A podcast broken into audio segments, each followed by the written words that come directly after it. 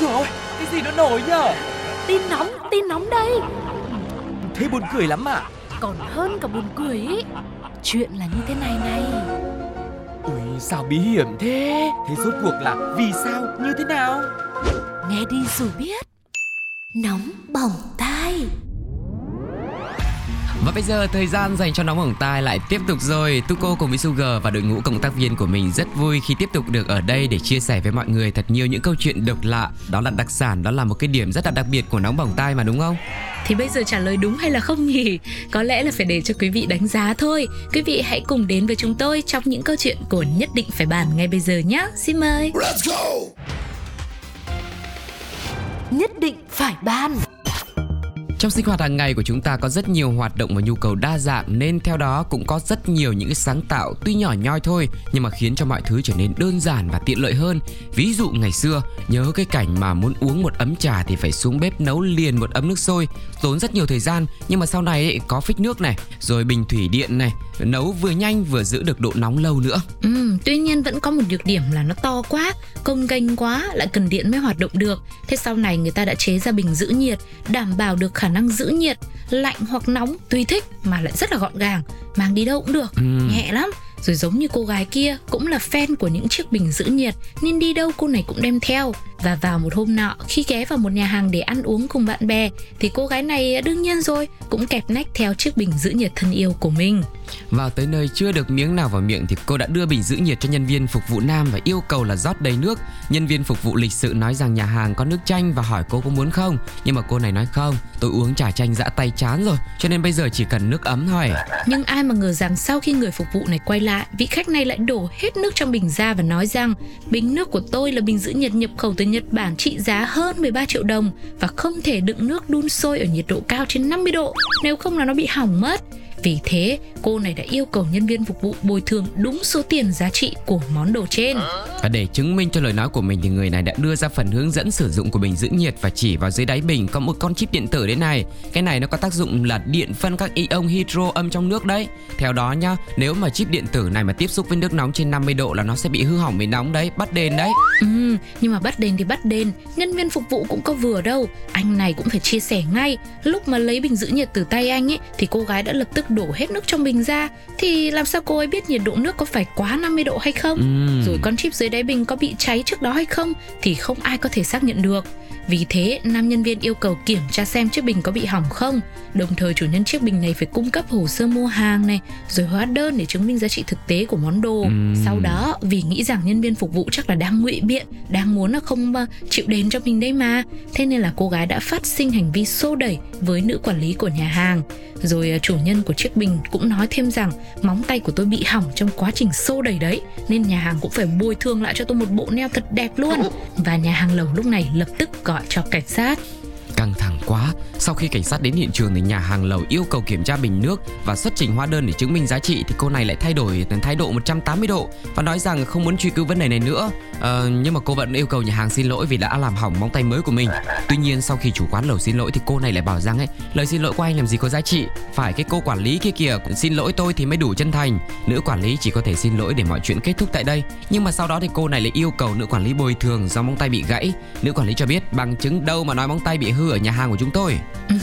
Sau đó, cú twist còn xuất hiện thêm một lần nữa khi mà chủ nhà hàng lầu phát hiện ra thông qua tài khoản mạng xã hội của vị khách đặc biệt này thì cô ấy là thường xuyên đăng quảng cáo hình à, bình giữ nhiệt nhập khẩu à. và hoài nghi rằng liệu chất lượng sản phẩm có đảm bảo tiêu chuẩn hay không. Bởi vì khi à, cảnh sát đến đòi kiểm tra chiếc bình giữ nhiệt ấy thì cô này cố lập tức quay xe và tuyên bố rằng cô chỉ có cổ phần và không có liên quan gì đến buôn bán nơi bình giữ nhiệt giữ nhiệt gì đâu nhá. Ừ. Thế cho nên là cô ấy cúp điện thoại thẳng tay, không muốn dây dừa thêm nữa. Ôi trời ơi. Ôi trời ơi, sau khi mà nghe câu chuyện trải qua khoảng 5 6 cái cú twist như thế này nhá. Cuối cùng chốt lại vấn đề tôi nghi là đây, đây chiến dịch quảng cáo quá đây chiếc bình giữ nhiệt này đây. Tò mò không biết cái chiếc bình nó như thế nào đây. Nhưng mà thế là đã quảng cáo tốt chưa?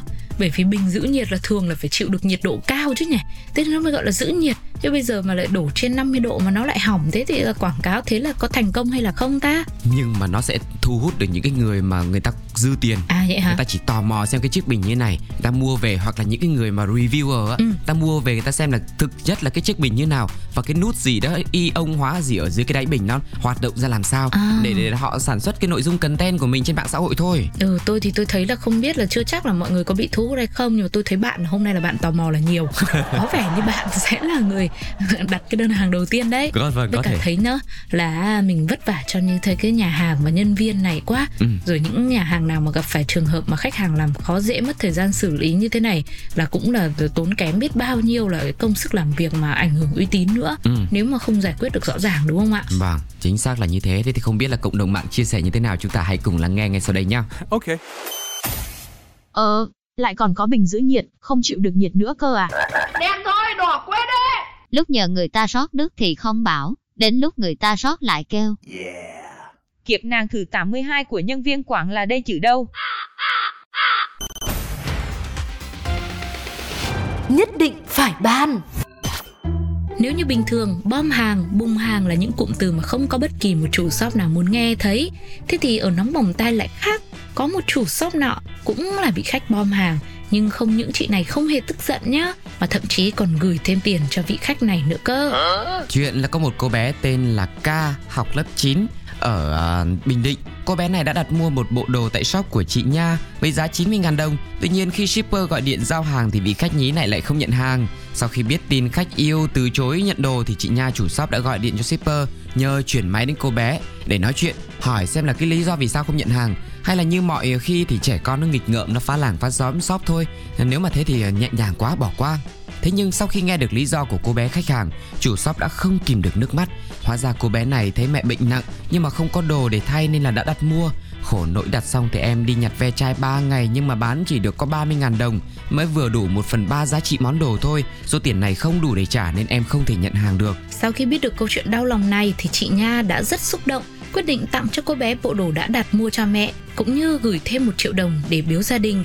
Đồng thời cũng chia sẻ câu chuyện này lên mạng xã hội để mọi người có thể cùng chung tay giúp đỡ bé ca và gia đình. Vì thế cuộc sống có rất nhiều thứ mà chúng ta không thể nào ngờ tới được đúng không ạ?